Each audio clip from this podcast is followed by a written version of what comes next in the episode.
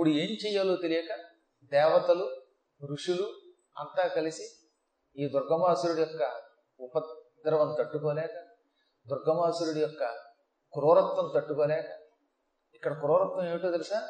ఓ పక్కనేమో యజ్ఞములు లేక దేవతలు అల్లాడిపోయారు.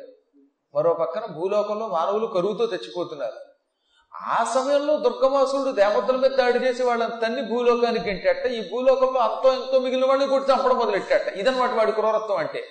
ఓ పక్కనేమో కరువు కాటకాల బాధ. మరో పక్కన ఈ క్రూరుడు కొట్టేస్తుంటే దెబ్బలు తట్టుకోలేక దుర్మరణం పాలవుతున్నారు మానవులు. ఇదో బాధ అదో బాధ. ఎడాపేడా అనమాట తిండి లేక చస్తుంటే సత్యవాణి పట్టుకుని చంపుతూ ఉంటే ఇంట్లో ఎవడుండగలుగుతాడండి మరి? దుర్గముడు అటువంటి క్రూరుడు అవడం వల్ల ఇటు మానవులలో ఉన్న ఋషులు అటు దేవతలు అందరూ కలిసి ఏడుస్తూ హిమాలయ పర్వతాలకి అతి కష్టం మీద పాక్కుంటూ వెళ్ళి బ్రహ్మదేవ బ్రహ్మదేవ రక్షించమంటే బ్రహ్మ ప్రత్యక్షమై నేనేం చేయగలుగుతాను? నా చేతిలో ఏమీ లేదు అన్నాడు ఆయన. ఏమీ లేకపోతే అసలు వరం ఎందుకు ఇచ్చావు? ఆ దుర్గమాసురుడికి భయంకరమైన వరం ఇచ్చావు. వేద మంత్రములు మేము మరిచిపోయే వరం ఇచ్చావు. వాడికి వచ్చే మంత్రాలన్నీ వాడికి ఇచ్చేసావు మాకు వచ్చిన మంత్రములు వాడికి ఇచ్చావు. మేము మర్చిపోయేలా చేసావు నువ్వు వాడికి వరం ఇవ్వబట్టే కదా ఎన్నాళ్ళు మేము కష్టపడి నేర్చుకున్న వేద మంత్రములు మర్చిపోయాం. ఇప్పుడు మాకు మంత్రాలు గుర్తులేవు. మంత్రం గుర్తుంటే యజ్ఞం చేయగలిగేవాళ్ళం. యజ్ఞం చేస్తే దేవతలకు ఆహారం వెళ్ళేది. వెడితే వాళ్ళు వర్షం కురిపిస్తారు. ఇప్పుడు యజ్ఞములు లేవు. దేవతలకి తిండి లేదు. దాంతో వాళ్ళు వర్షం కురిపించట్లా. ఇటు దేవతలు చిక్కిపోయారు. ఇటు మానవులు చిక్కిపోయారు. దేవతల్ని వాడు స్వర్గంలోకి దండెత్తి స్వర్గం మీదకి తన రాక్షస సైన్యంతో దండెత్తి చిత్తకొట్టి స్వర్గం నుంచి దేవతల్ని భూలోకానికి తరిమి కొట్టాడు. దాంతో మేమంతా భూలోకానికి వచ్చేసాం. అని దేవతలు ఏడ్చి బ్రహ్మతో మొరపెట్టుకున్నారట. ఏదో స్వర్గలోకంలో తిండి లేకపోయినా అల్లాడిపోతూ బతికేవాళ్ళం. ఈ దుర్గమాసురుడు అక్కడికి కూడా వచ్చాడు. అక్కడికి వచ్చి మమ్మల్ని తన్ని తరివేశాడు దాంతో మేమంతా భూలోకానికి వచ్చాం. దేవతలమైన మేము ఈ మానవులు అంతా ఒకే రకంగా ఉన్నాం. అందరము తిండి లేక బక్క చిక్కిపోయాం. దీనంతటికీ మూల కారణం నువ్వు దుర్గమునికి ఇచ్చిన వరం. ఇప్పుడు ఆ వరాన్ని నువ్వు ఉపసంహరించుకో లేదా మమ్మల్ని సంహరించు.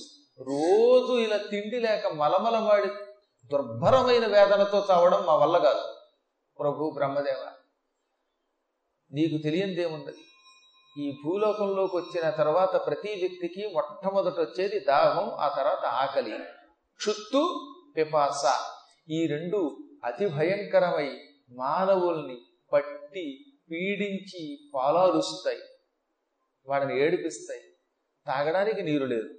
తినడానికి తిండి లేదు. ఇంకెలా బతుకుతాం మేము? ఇలా రోజు కొంచెం కొంచెం కొంచెం నీరసంతో చావడం కంటే ఒక్కసారి చావడం మంచిది. ఒకేసారి చచ్చే శక్తి మాకు లేదు. అంత ధైర్యము లేదు. కాబట్టి ఏం చేస్తావు నువ్వే? మమ్మల్ని సంహరించు.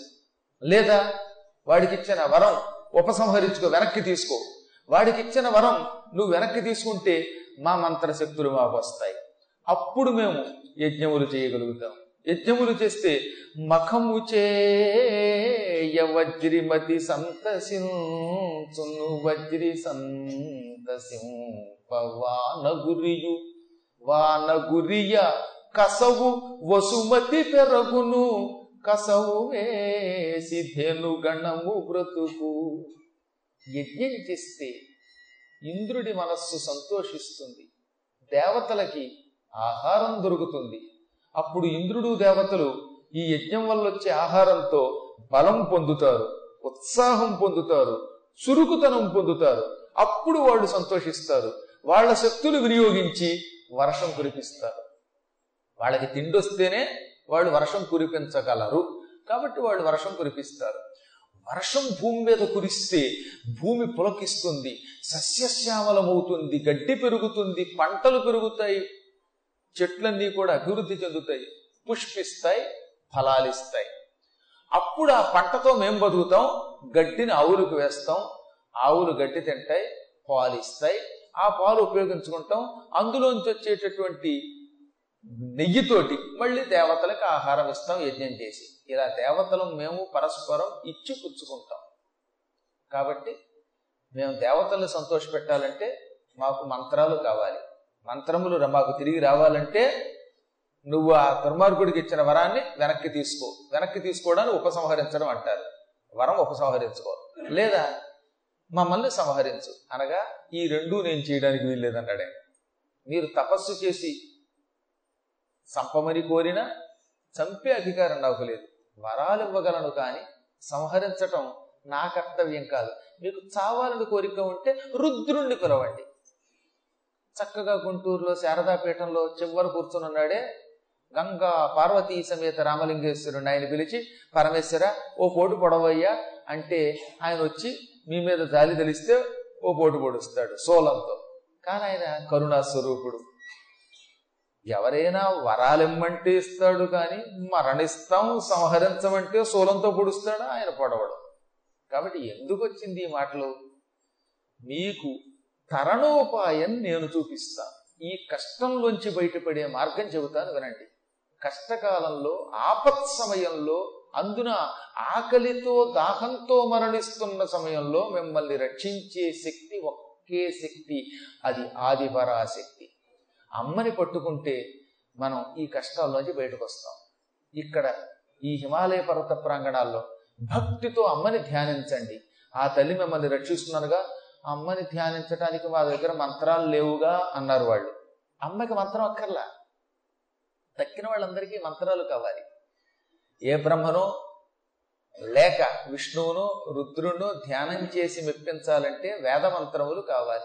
కానీ అమ్మవారి దగ్గరికి వచ్చాక ఆవిడ్ని స్తోత్రాలతో మెప్పించవలసిన అవసరం లేదట. వేదమంత్రములు ధ్యానం చేసి ప్రసన్నం చేసుకోవలసిన కష్టం కూడా లేదు. అంటే అమ్మవారి కోసం మనం ఏం కష్టపడక్కర్లేదు.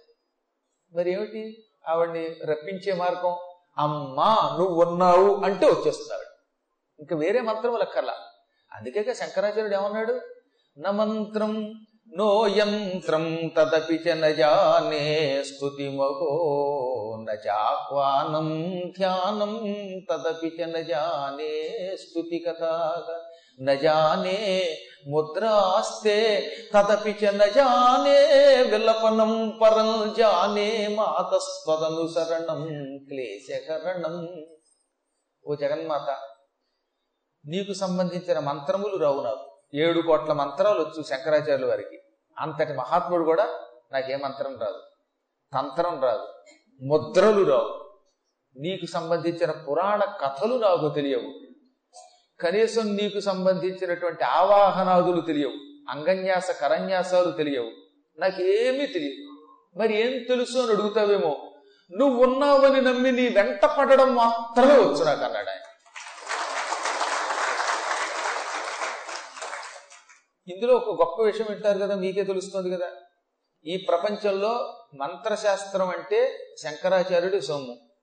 పైగా రోజు మీరు ఏమంటున్నారు ఆయన్ని?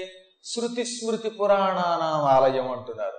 శృతులకు అంటే వేదములకు స్మృతులకు పురాణములకు ఇతిహాసములకు ఆయన పుట్టినిల్లు. ఆయన శరీరంలో ఇవన్నీ ఉన్నాయి. ఇన్ని వేదములు ఉపనిషత్తులు పురాణములు ఇవన్నీ ఆయన నాలుక మీద ఉంటే అంతటి గొప్పవాడు కూడా నాకు ఏం రాదు తల్లి? వచ్చు అనుకుంటున్నారు చాలా మంది నాకు తెలుసున్నది ఒకటే మా అమ్మవారు ఉన్నది అమ్మవారు ఉన్నదని నమ్మి అమ్మ వెంట పట్టడం మాత్రం నాకు తెలుసు. నమ్మకం తప్ప నాకేం లేదన్నాడు ఆయన. ఇప్పుడు చాలా మంది ఇక నాకు అందంటూ లేదు అనుకుంటున్నారు అమాయకత్వంతో ఏమొచ్చు మనకి? గట్టిగా మాట్లాడితే. శంకరాచార్యుల వారి యొక్క పాద ధూళిలో పదో వంతు కూడా మన దగ్గర లేదు. అయినా సరే ఇక సమన్వయం నాకు వచ్చు నేను ఒక సమన్వయ వాణిని అంటాడు ఒకడు. నేను నాగొట్టాడేమో ప్రవచన నిధి అన్నాం. మా మేము నిధి మా మొహానికి ఏమీ లేదు. ఏదో సద్గురువులు మమ్మల్ని మెచ్చుకుని ఇంత అభిమానంతో బిరుదు ఇచ్చారు మేము ప్రవచన నిధులము కాదు చక్రవర్తులము కాదు సమన్వయ సరస్వతులము కాదు ఇలా అనుకోవడం భ్రమ. మేము అనుకుంటే మా భ్రమది. కాకపోతే మాకున్నది ఒకటి. మా అమ్మ ఉంది మా అమ్మ ఉంది మా అమ్మ అని రోజు నమ్ముతున్నాం అంతే. ఆ నమ్మకం వల్ల మా అమ్మ మమ్మల్ని ఇలా పలికిస్తోంది ఆ నమ్మకమే లేకపోతే మా నోటి నుంచి శక్తి లేని రావు. ఏ మాట రాదు. ఇంతకీ మమ్మల్ని వెన్నంటి నడిపించి ఇన్ని రకాలుగా చరాచర జగత్తంతా తిప్పుతున్న శక్తి ఆ ఆది